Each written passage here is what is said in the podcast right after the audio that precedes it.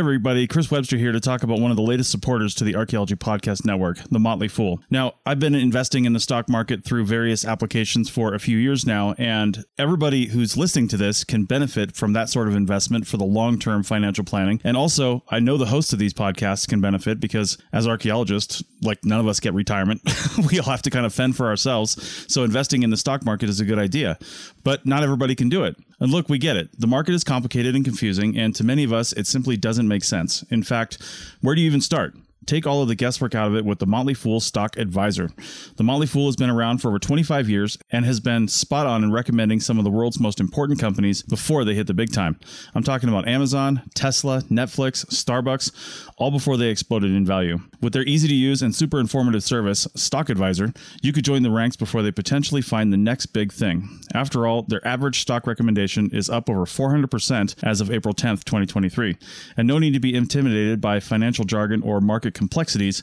As the name suggests, these guys don't take themselves too seriously. Now, finances, that's a different story. Their friendly and relaxed approach has helped over 700,000 people move closer to financial independence, all while beating the market and having fun. New members can access Stock Advisor for only $89 for their first year, a full $110 off the full list price. Don't sit on the sidelines and think about what could have happened. Visit fool.com slash APN to start your investing journey today. That's $110 discount off of $199 per year list price. Membership will renew annually at the then current list price. So again, check the link in the show notes of this episode.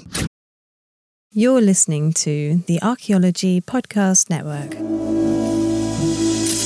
This is the CRM Archaeology Podcast. It's the show where we pull back the veil of cultural resources management archaeology and discuss the issues that everyone is concerned about. Welcome to the podcast.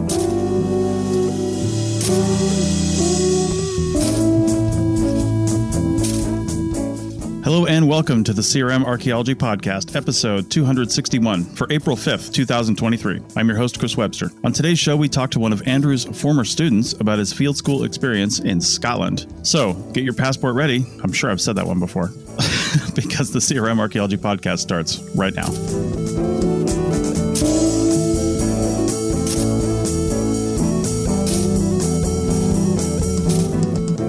Welcome to the show, everyone. Joining me today is Andrew in California, Hey guys, how's it going? and also Bill in California. Yep. Good morning. All right. Well, guys, we have a guest today. Hopefully, you know, internet and flooding and all that stuff doesn't st- doesn't stop us today because you know California is pretty much a, a garbage pit of weather right now. It's it's very soggy. It's Yeah. it's soggy. Yeah. yeah, that's what I've heard. Yeah. The yeah. the weed the weeds in my yard are evildoers that have grown up to my thigh, basically. And I've So, geez. you know I was out there with my son chopping them down, and in about thirty minutes we filled our entire compost bin with weeds Right. and, and made it like five square feet. You know. oh my god.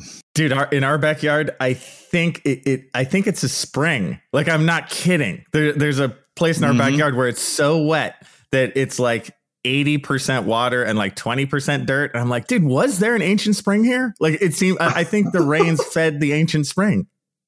Well, I, I, there's some stuff really. If you have been watching this recent season of The Mandalorian, maybe you should go swim in it. You never know. Oh, shit. But- I haven't dude, seen that Put yet. your put your helmet on and don't take it off and swim right. in the water. Right. Nice, nice. All right. Well, we have a guest today, and it's Andrew's guest and Andrew's topic today. So I'm going to throw it over to him to introduce him.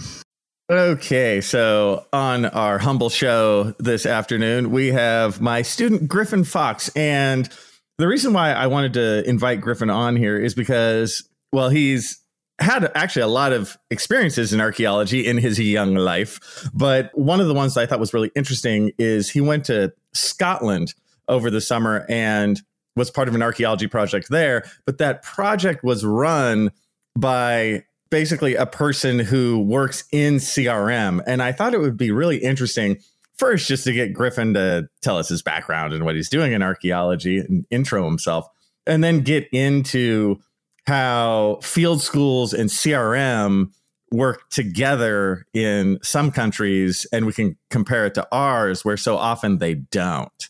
So with that, Griffin, just uh, tell us who you are and how's it going?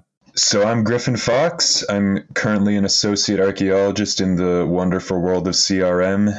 Before that, as previously mentioned, I started my anthropology slash archaeology career at Moorpark, learning from Andrew in his field classes and such. After which, I transferred to UCSB, did some more field and lab work and other things of that sort there.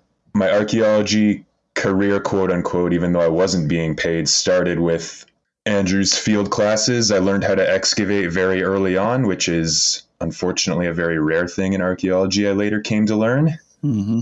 When I transferred to UCSB, all the other students I was with were, were all like, "Oh, you've actually dug before," and I was like, "You haven't." It was so that was very jarring and unfortunate to see. so yeah, then after that, I worked with now Dr. Caitlin Brown, who was at the time a grad student at UCSB, and I did more field and lab work with her on her dissertation. I moved on to compose an undergraduate thesis with Dr. Doug Kennett while I was there. I experienced the wonderful world of COVID, which was uh, which was cool, I guess. Yeah, that's right. You you had the sort of bummer experience at a place like UCSB where once you get there and then you're like, "Oh, you have to stay home and not go to the beach." Yeah, it was strange. Very strange. Yeah. I think I made it work well enough, at least with like undergrad experience. Going outside was a bit of a no no, obviously, but Mm-hmm. No, it Yeah. felt like it went really well for you ultimately. I, I, I felt like you and a lot of your cohort, you know, played it pretty well, basically as well as could be, you know. So Yeah. good for you, man. I, I played my cards right and I just figured like since the whole world shut down, I might as well just see what I can do and anything I can do, I will. And that Mhm. ended up being more than I anticipated, which was good. Yeah. You, you know, at that point, as you're sort of finishing off at, at UCSB, how did you get in touch with the Scotland project?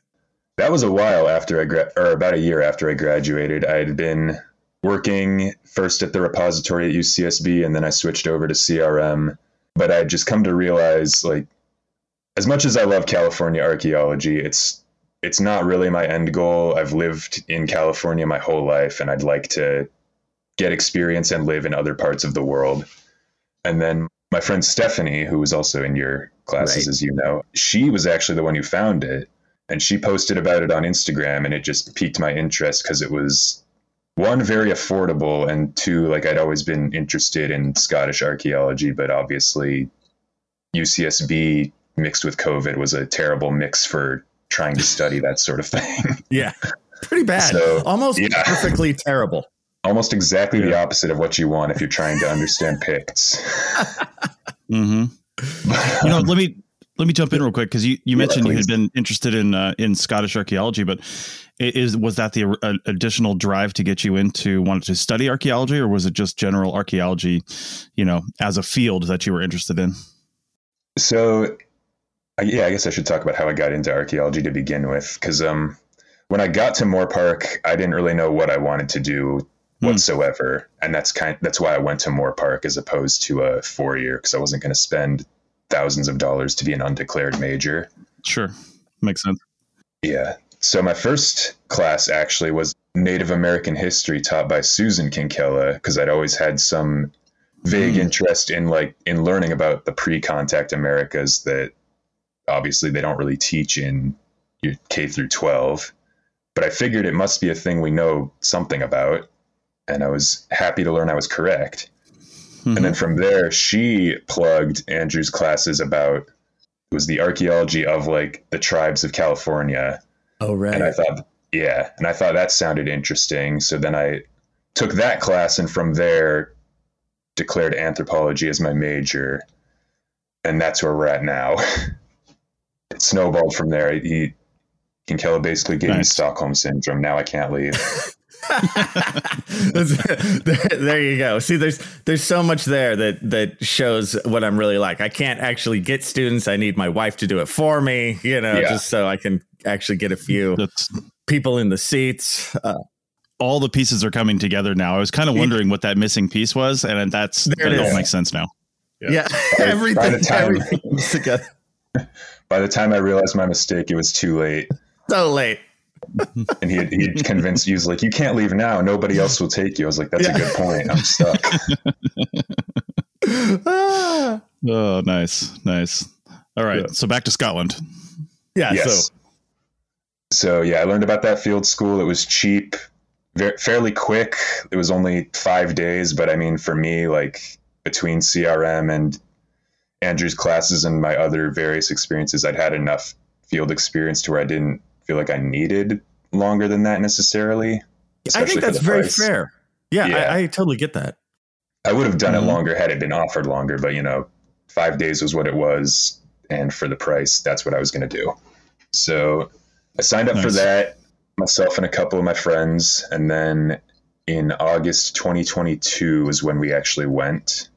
Yeah, it was run by Dr. Murray Cook, who I forget his official title because it's all different over there, but he's something like the Stirling City Council's archaeologist or something akin to that and it's Mhm. basically what his job is basically what like a project manager mixed with like crew chief almost would do in an American CRM firm, but it's paid for and run by the city instead of by a private firm.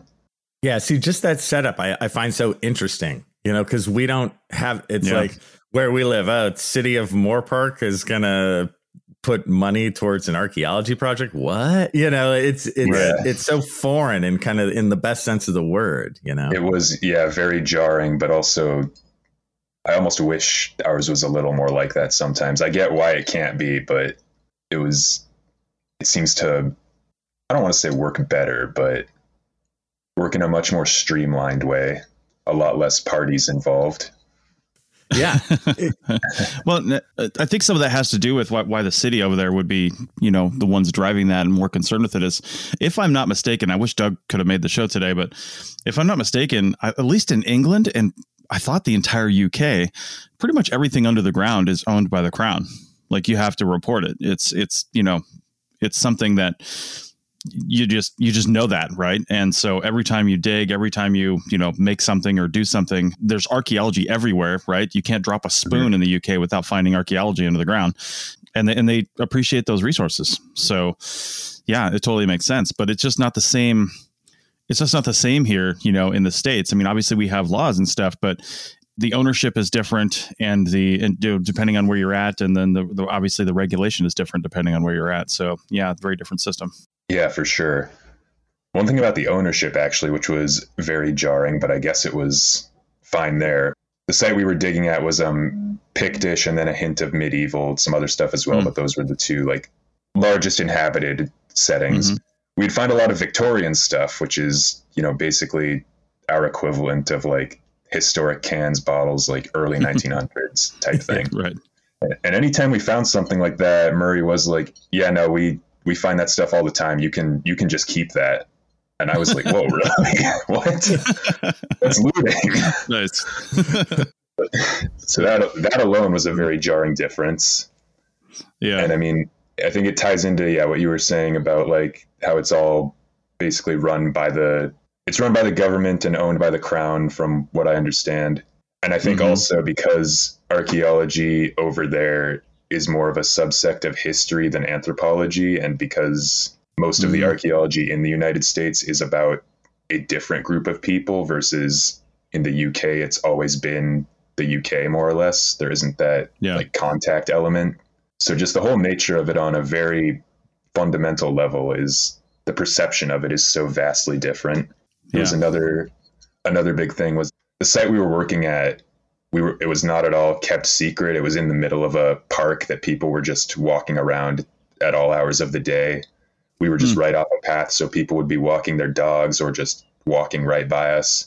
And sometimes they would stop and just ask like, "Oh, what's going on over here?" Mhm. And instead of having to come up with some cover story, as I'm sure we're all used to, Murray, right Murray would just them, yeah, Yeah. exactly. oh, Ah, we're- I haven't used that one. That's great. that, is, that is a good one. Yeah, uh-huh. I'll use that next time. But no, instead of that, he would just tell them exactly what was going on, what we found so far, what the site was, what the boundary, everything. yeah And again, for me, that was so jarring for someone who's always having to be like, oh, I'm a geologist, I'm a biologist, I'm just here to mm-hmm. check SoCal Edison's power line. Like, you know, every say anything but archaeology over here, basically. Hmm Right. Yeah. I think that's such an interesting you, know take and and it seems healthy in so many ways you know hell Yeah. local people they're interested you can you can just you can you know you can tell the truth oh my god you know and just i don't know i I, I would love at if some point in our own country we could get to a place like that you know where we can Mhm. just be relaxed and yeah, for sure. and fill the general public's interest for because they're curious about their own history you know Why don't we go ahead and take a break real quick, and then we'll find out because I, I want to get into you know really what the field school was like. You know the day to day, what you guys were you know just just just an experience for somebody who hasn't done a field school over in Scotland because that's exactly what we're talking about, right? So just kind of like everything about it, getting over there and all that stuff, and that's going to be a little bit long, and I don't want to break it up. So we'll take a break now, and then we'll come back on the other side and, and have that whole segment to talk about it. So back in a minute. Pulling up to Mickey D's just for drinks? Oh, yeah, that's me. Nothing extra, just perfection and a straw. Coming in hot for the coldest cups on the block. Because there are drinks, then there are drinks from McDonald's. Mix things up with any size lemonade or sweet tea for $1.49. Perfect with our classic fries. Price and participation may vary, cannot be combined with any other offer. Ba da ba ba ba. Don't you love an extra $100 in your pocket? Have a TurboTax expert file your taxes for you by March 31st to get $100 back instantly. Because no matter what moves you made last year, TurboTax makes them count. That means getting $100 back and 100% accurate taxes only from Intuit TurboTax. Must file by 331. Credit only applicable to federal filing fees with TurboTax full service. Offer can be modified or terminated at any time. So, welcome back to the CRM Archaeology Podcast. And we have been talking about field school in Scotland with my student, Griffin Fox. And Griffin, I thought during this segment that we could really take a deep dive into the field school because so many of us haven't worked in Europe before, have no idea how a field school in Scotland goes. What's the daily setup, you know, for a field school in Scotland? What do you do in the morning? You know, where do you stay at night and that kind of thing? So, if you could just sort of take us through that experience, I think that could be really cool. So, how how did it go for you? So, um, I guess for starters, I should say I was in the city of Stirling, which I think I've already touched on. It's not at all like it's not the Highlands. I was not roughing it up in the mountains, as fun as that would have been. So I was just staying in a hostel in town. It was a 10 to 15 minute walk, give or take, from my room to the site. So not exactly roughing it. It was pretty easy in that regard. But that all, of course, that would vary if you're working up in the Highlands or somewhere else in Europe or whatever. Right. Yeah, other than that, um, the actual work, we dug four trenches, I want to say. Three or four. I'm pretty sure it was four. Yeah, four trenches, which was a wider area of digging than I've been used to here in the States. I've only ever Right. done Just when you said- tests with the units. When you said like four trenches, I was like, whoa, you know. So, about about how big were they? Like, how big were the trenches? I forget the exact measurement. It was something like, I think it was two meters by four or five, give or take. Yeah. Jeez. So big And was- large. They were quite large, yeah, but there was Mhm. 20 plus people there. So, I mean, it went by fairly quickly. But Right. Mm. Were you digging like, you know, 10 centimeter levels or how did you guys go down as you went? so they were much less concerned with stratigraphy, at least on that project, I think, because it had already been so badly compromised that Ah, they, yeah, we weren't really, we weren't taking as exact measurements. And I even asked them about it and they, they were not concerned. They were, they were interested that we, that us as Americans were more interested in that. Which was kind of funny. that could just be a project by project thing, but at least in Mhm. that one, it was yeah, no stratigraphy and measurements were not nearly. A, if we found some very notable artifact, there was more measurements being taken, and obviously the dimensions of the artifacts themselves and all that were being taken, but depth and placement was a lot less emphasized over there. Mm-hmm. Yeah. So then you you dig for a while and then you guys what break for lunch or do you have like a mid-morning break or is there, you know, like a tea time or something that would happen over there across the pond? There was, in fact, a tea time, which was Oh. very funny. Uh-huh. Most stereotypical UK thing. there was Uh-huh.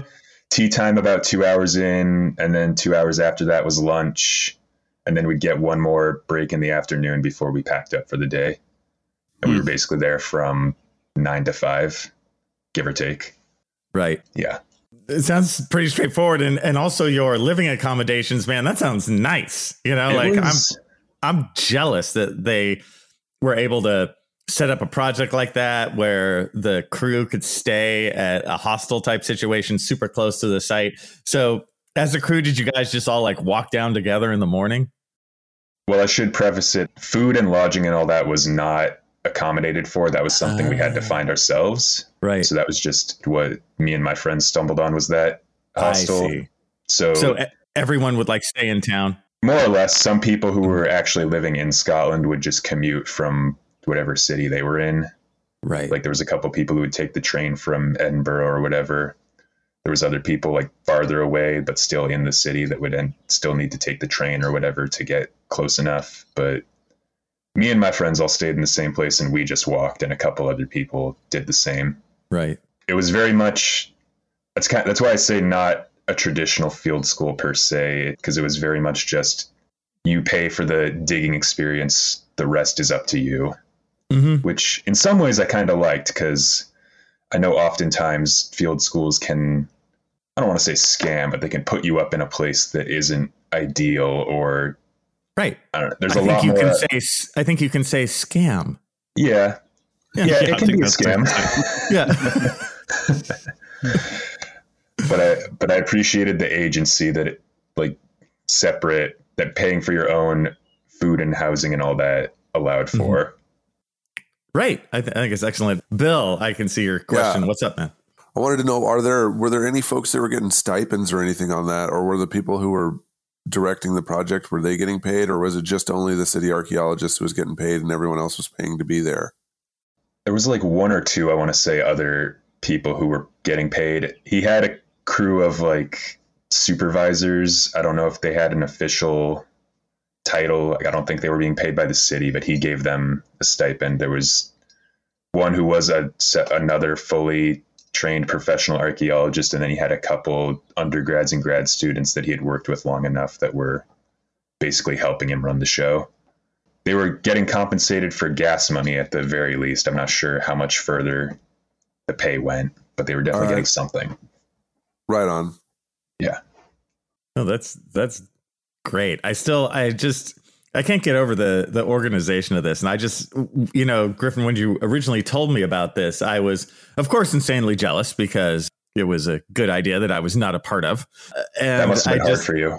it was very difficult. I went into a period of mourning for myself, but yeah, I was really impressed, you know, and Murray sounded like he was doing something in such an intelligent, reasonable manner, you know, and of those people on the crew, I'm curious about where they want to go with their lives. Like, like we want, we know where you want to go with yours. You want to go onward and get a PhD and all this kind of good stuff.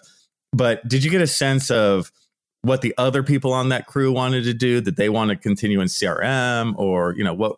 What did they want? Yeah, um, I didn't interrogate them specifically on it, but it, it was a mixed bag. There was definitely there was one that I know is basically like Murray's apprentice, quote Mhm. unquote, trying to do the same thing. The CRM, or it's not called that over there, but you know what I mean.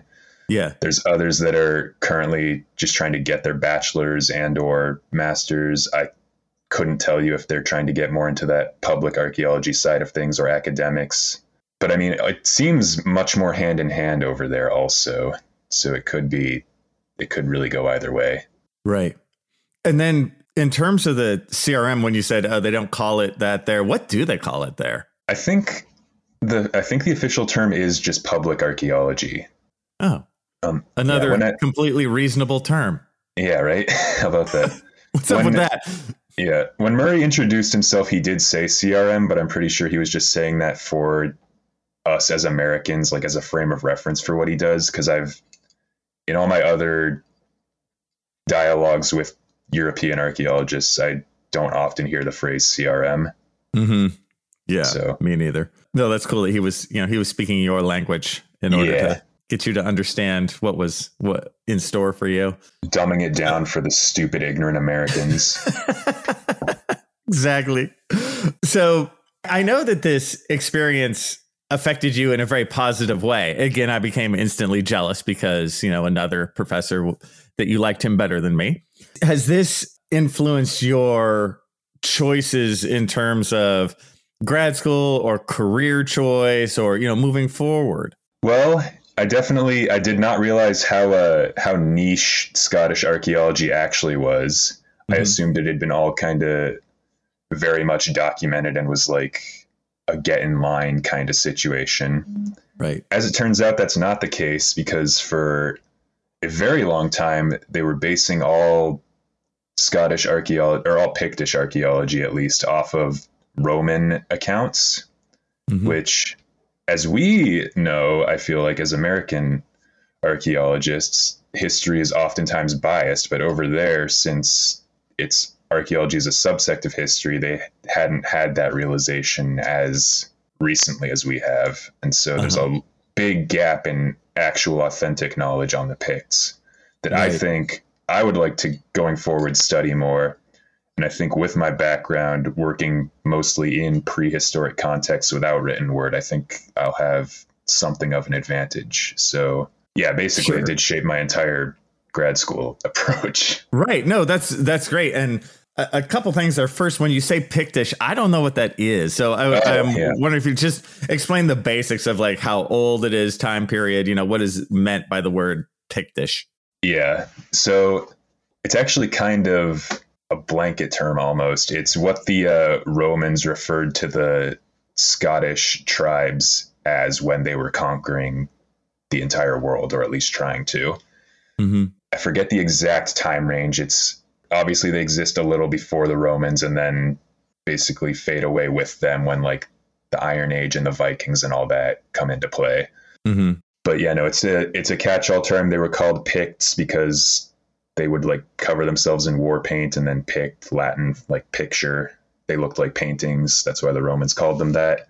Yeah, interesting, man. And then for you, so you have this experience in a you know what feels like like a local almost you know local city archaeology project that has a, a very crm flavor to it and then you take it back home and then for your grad school is this something you looked for in terms of where you were applying with the professors that kind of thing yeah i applied to a lot of scottish schools actually because you know that would be the place to learn about Scotland. But then there's all the issues with going to grad school as an international student, the mm-hmm. lack of funding, the much quicker and much less um, personal, I want to say, grad programs over there, which have their pros and cons. I think for me, the American system would work better.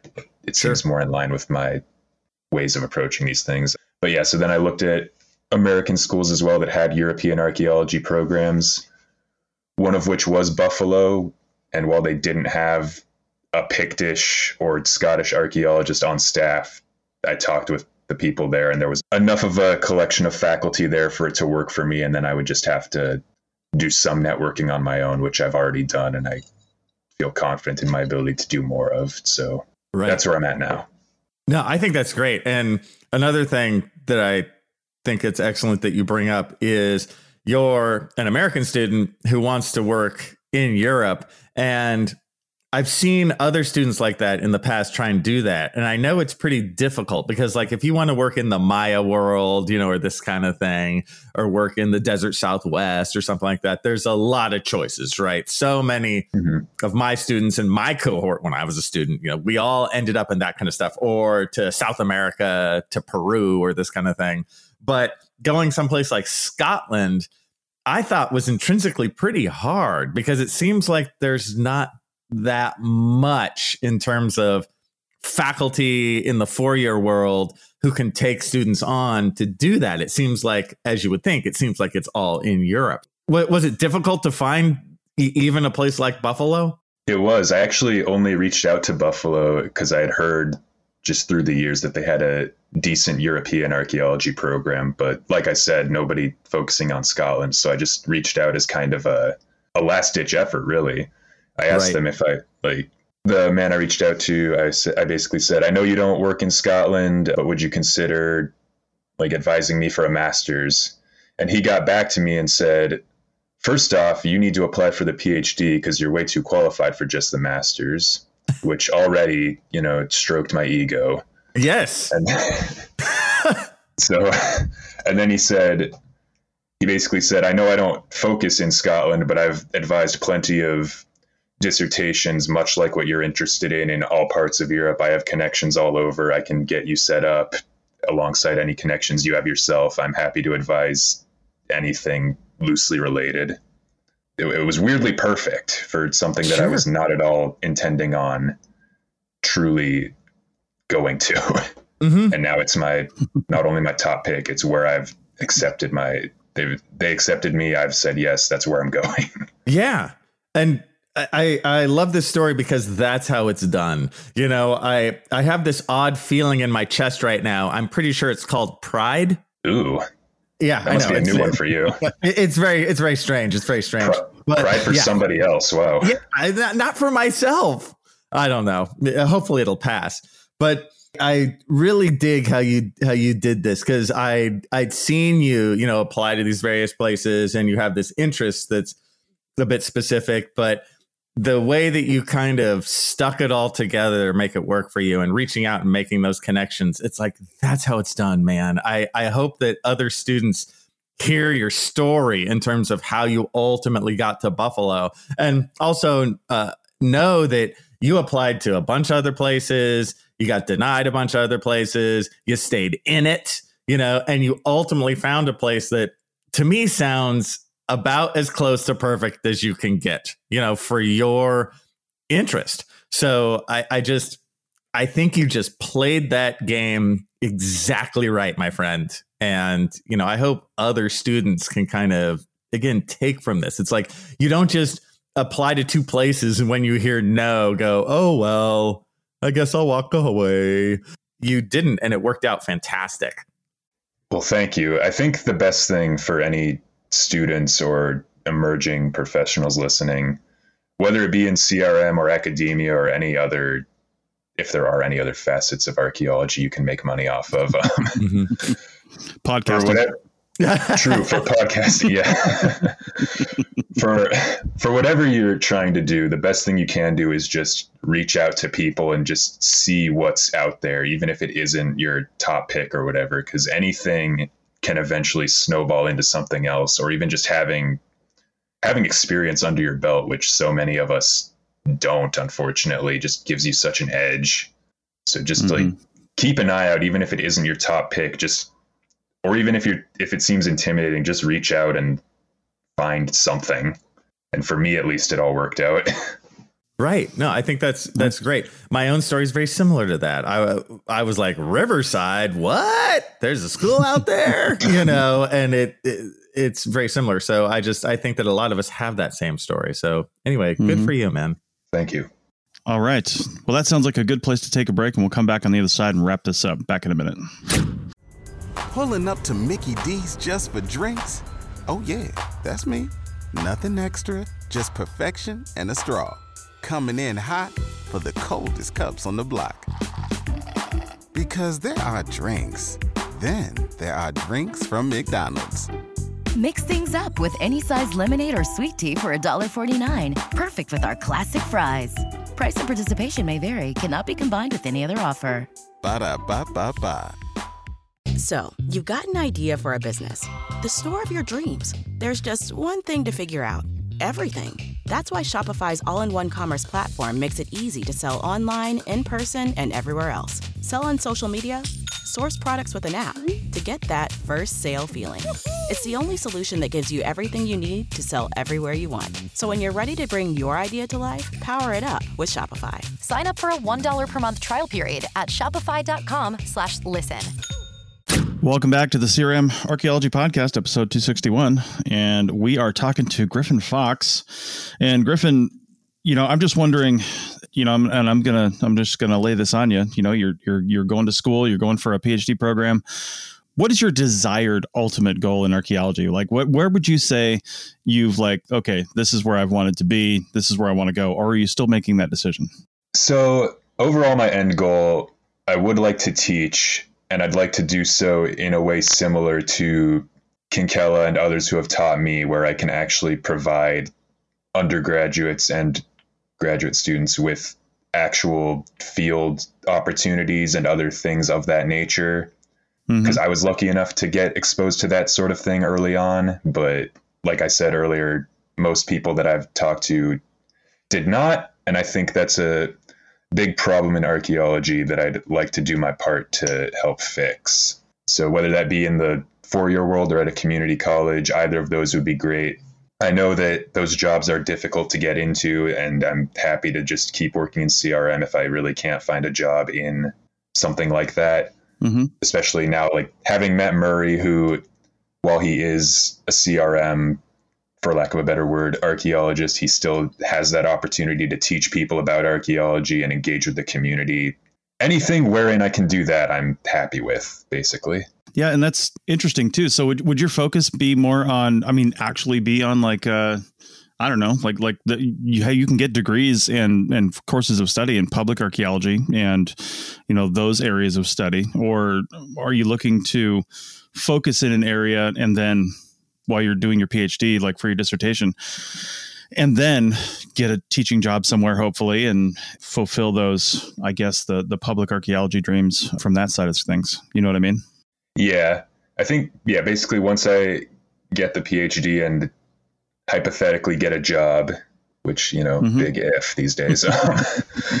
yeah, let's say that happens. What I'd like to do is run some manner of field school if I can, whether it be just a local thing in the area that I'm living or an over the summer in Scotland type thing. Whatever I can mm-hmm. get my dirty little hands on, basically, and just allow for undergraduate students to get that experience even if they don't have an interest in like pursuing archaeology just to give them that opportunity anything like yeah. that just getting archaeology out there more to a wider audience that's more or less my right. goal in a very basic sense well, that's more or less the goal of the Archaeology Podcast Network, too. yeah. yeah. I feel like that'd be a great direction to go, uh, given your interest of wanting to share with others, because it opens you up to more positions, right? Like you're not 100% beholden onto getting a teaching job.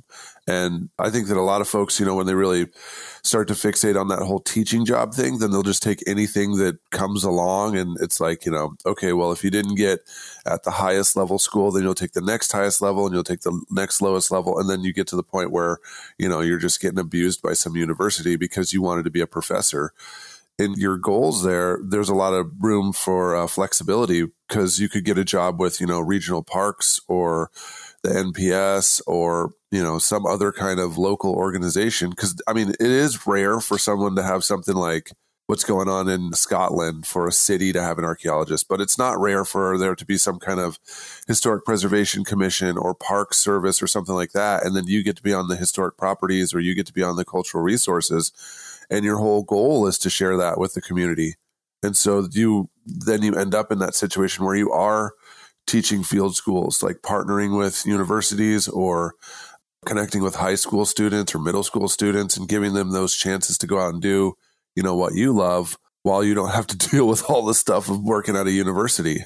Yeah, for sure. That brings a whole new universe into your, you know, life because, you know, professors are not normal. I Andrew can attest to that. Maybe he's normal. I think Andrew might be the most normal professor, but I know, am so normal. I, so normal. That's a that's a very strong accusation. You you and your backyard pool are so normal, right? Yeah, that's it's normal to just let rain collect in your backyard and swim in it.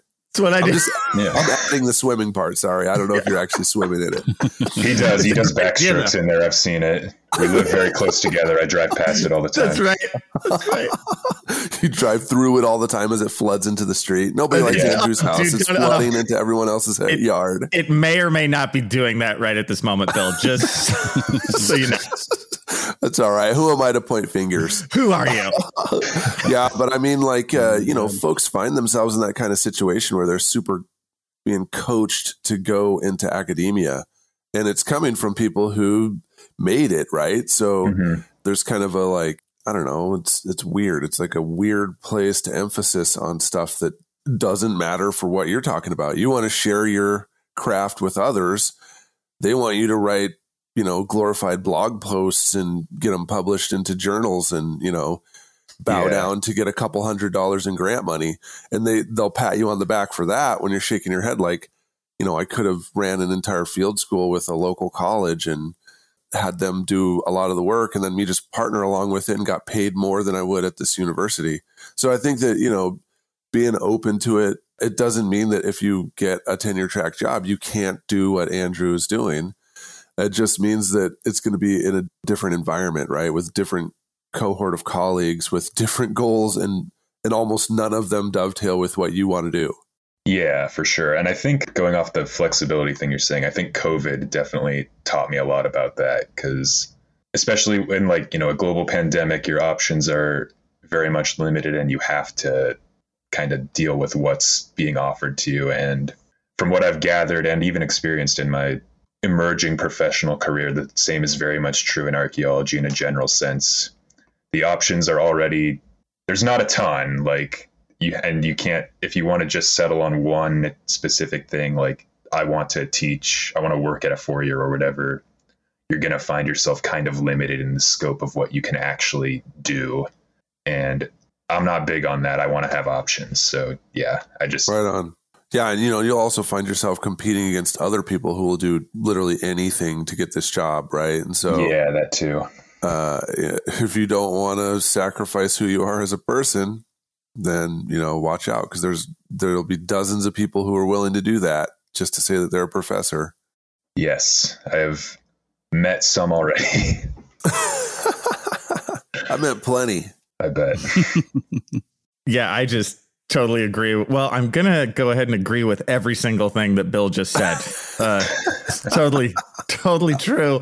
And I, I love that part, Bill, where you're talking about these people who've already made it are telling you that you know you you can do it too. Yeah. It's like it's like Tom Cruise telling you that you can be an actor too. Right. You know, and it's like uh not exactly. You know, they they they have long left the real world of like, okay, here's the steps to get to here. The chances are very low, but you know, here's other opportunities just in case along the way if this looks terrible. You, you never hear them talk about that stuff, and that always bums me out. So Yeah. yeah, yeah It's my job every day. right, dude. It's like, but we laugh, but I know it is. It's my job too, you know. Uh, and and it's a, such an important job to be like, here's reality, Yeah. you know. And it, it's unfortunate in my experience in the academic world that they don't want to hear reality. Yeah. That always just freaks me out. it is concerning uh, at your SCA presentation the other day at seeing the crowd's responses to some of the things you were saying, which were more or less Oh. what we were just talking about. Oh, I So would go Man, with I wish I'd seen that. it was Oh it was quite funny in an unfortunate sort of way. yeah. You've It- got it wasn't- three minutes, Andrew. Recap. I missed it. What happened? um, so uh, it was Heather and I. Yeah, Actually, I know. the- the- yeah. I'm I'm so bummed she's not she's not here right now. But so Yeah. we we just gave a little a little talk about like alternate ways of learning archaeology. You know, we talked about uh, basically what we did. We talked about podcasting. We talked about books. We talked about blog posts and uh, other places to get archaeological knowledge. You know, the, uh, all the stuff we always talk about on here. And we talked about getting jobs. We talked about the reality of this kind of stuff, the stuff that you and I were just talking about. We just brought these things up. We did a real world moment where it was like, hey, the real chances of these kind of jobs is this. Why not think about these other things? And the audience was, you know, they just, they always react in that sort of cold, you know, frigid sort of manner. Now, I'm not to say everyone reacted like that. I'm not here to say we got booed off the stage or something, but you can always feel it. There's a big contingent of the stop telling me about reality crowd. Yeah. Yeah, there is. Yeah. Yeah. Yeah. Yeah, And I've seen it a lot of times. Right. And again, I always find it so odd. I, I remember when I was a grad student asking professors about real world, you know, things like like what are the chances of me truly getting a job? And they looked at me like I was just the devil. And the worst part was one of my fellow students took me aside and said, "Andrew, please stop asking that." Yeah. And I'm like, "What? You don't want to know?" And he actually said, "No." Wow. I'm like, "What?" So, yeah. Anyhow, yeah, my, my, my little mini rant. But but I want to hear more about Griffin, your rant. Yeah. You know? Ooh, yeah, I could, oh, I could rant for hours. What do you want me to rant about? well, you know, one of the one of the things I'd ask because you're like an up and coming uh, scholar, so you know, what are the directions you'd like to see archaeology take? Well, like we've touched on, I'd like to see a more public outreach approach. I think that the disparity between CRM and academia has gotten very bad. I know a lot of times it's played as a joke, and I do. It's fun to like mess with either side. Be like, oh, you CRM or you academics, whatever. But I think on some level there is a genuine rivalry there that should not exist because there really does need to be what's the word collaboration between the two if we want archaeology to actually be formidable.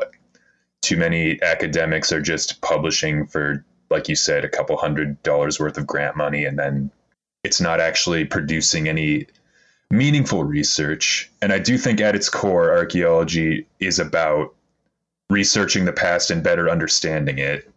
And I think on some level, even the most academic of academics have kind of lost sight of that because it's just become more about getting the grant money, rehashing the same things, not actually not doing the real field work that's required to actually get an understanding of the past.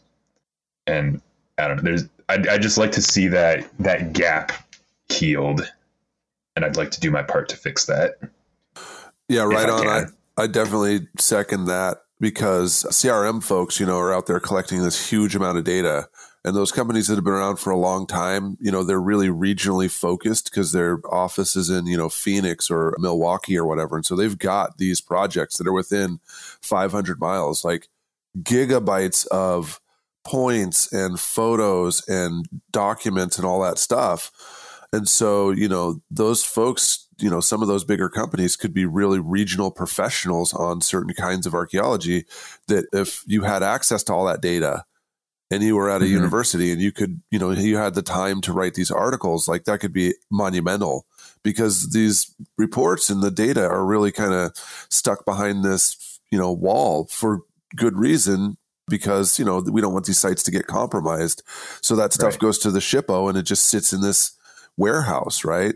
Well, academics that have time to you know write on these kind of things and have access to these thousands and thousands of GIS points, tons and tons of site shapes, variation, all these different summaries over 20 to 30 years. Like, you know, that's the kind of stuff that some university could really have a field day with an army of graduate students and you know scholars writing on this region's history and all this different stuff that's coming from this this data set like that could be you know really huge. It would give you the time depth even though you didn't collect all the data to have access to all this stuff way more than our small field schools and our one-off you know weekends and six weeks over in st croix. You you have access to all this information but the CRM folks don't have time to just sit there and write journal articles and books.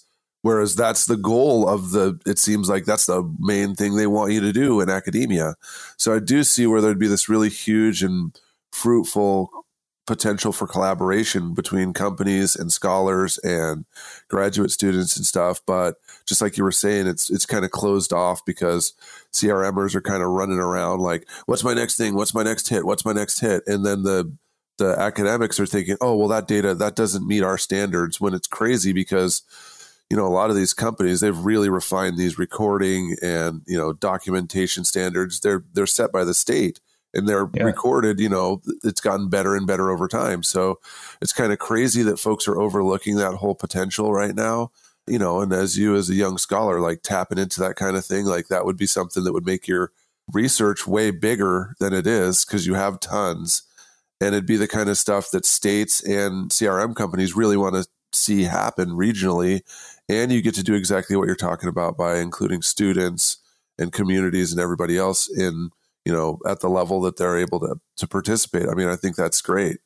Yeah, for sure. I mean, the the material is all there to work with, the talent is all there. The, everything to make it like what we're saying is there. It's just a matter of actually breaking down that barrier, and that is something I would hope to see happen in the near in the near future.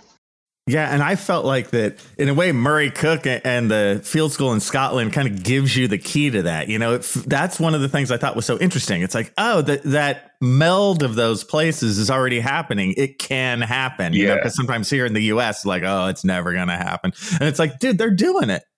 Yeah, for sure. I Mhm. think I think there's even pockets of it in the US, but it's definitely not the standard and they're all, you know, very small kind of isolated projects that don't often get highlighted. I think it's a little easier in the UK or places like Europe because it's so intrinsically tied to the to the city and the government and all that, but the potential like, there's nothing truly stopping us from doing that in the United States as well. It's just a matter of organizing, I feel like Mm-hmm. it'll be different, of course, like than it is in other countries, but the potential is still there. Absolutely. Okay. Well, I think that's about all we have time for. Thank Griffin for coming on, and you know, we of course wish you you know good luck in in all your endeavors and and your PhD program, and maybe we can have you on again sometime in the future to talk about that and how it's going. Yeah, that'd be great. Thank you for having me. This was this was awesome. All right. Well, with that, I think, uh, well, thank Andrew for bringing on Griffin, and we will come back next time with, I'm sure, a fantastic show. Maybe not something as polarizing as job satisfaction, uh, the last episode, which I've already seen some comments on that. Oh man, Uh, I love the part where you were like, send all emails to Andrew Kinkella. Yeah, if anybody Yes. has any complaints about me, um, Kinkella taught me everything I know. Also- so uh, that's right. yeah, That's right. nice. All right. Well, thanks, everybody, and we'll see you next time. That's it for another episode of the CRM Archaeology Podcast. Links to some of the items mentioned on the show are in the show notes for this podcast, which can be found at www.archpodnet.com slash crmarchpodcast. Please comment and share anywhere you see the show. If you'd like us to answer a question on a future episode, email us. Use the contact form on the website or just email chris at archaeologypodcastnetwork.com. Support the show and the network at archpodnet.com slash members. Get some swag and extra content while you're there. Send us show suggestions and interview suggestions. We want this to be a resource for field technicians everywhere, and we want to know what you want to know about. Thanks to everyone for joining me this week. Thanks also to the listeners for tuning in, and we'll see you in the field. Goodbye. Goodbye. See you guys next time. goodbye.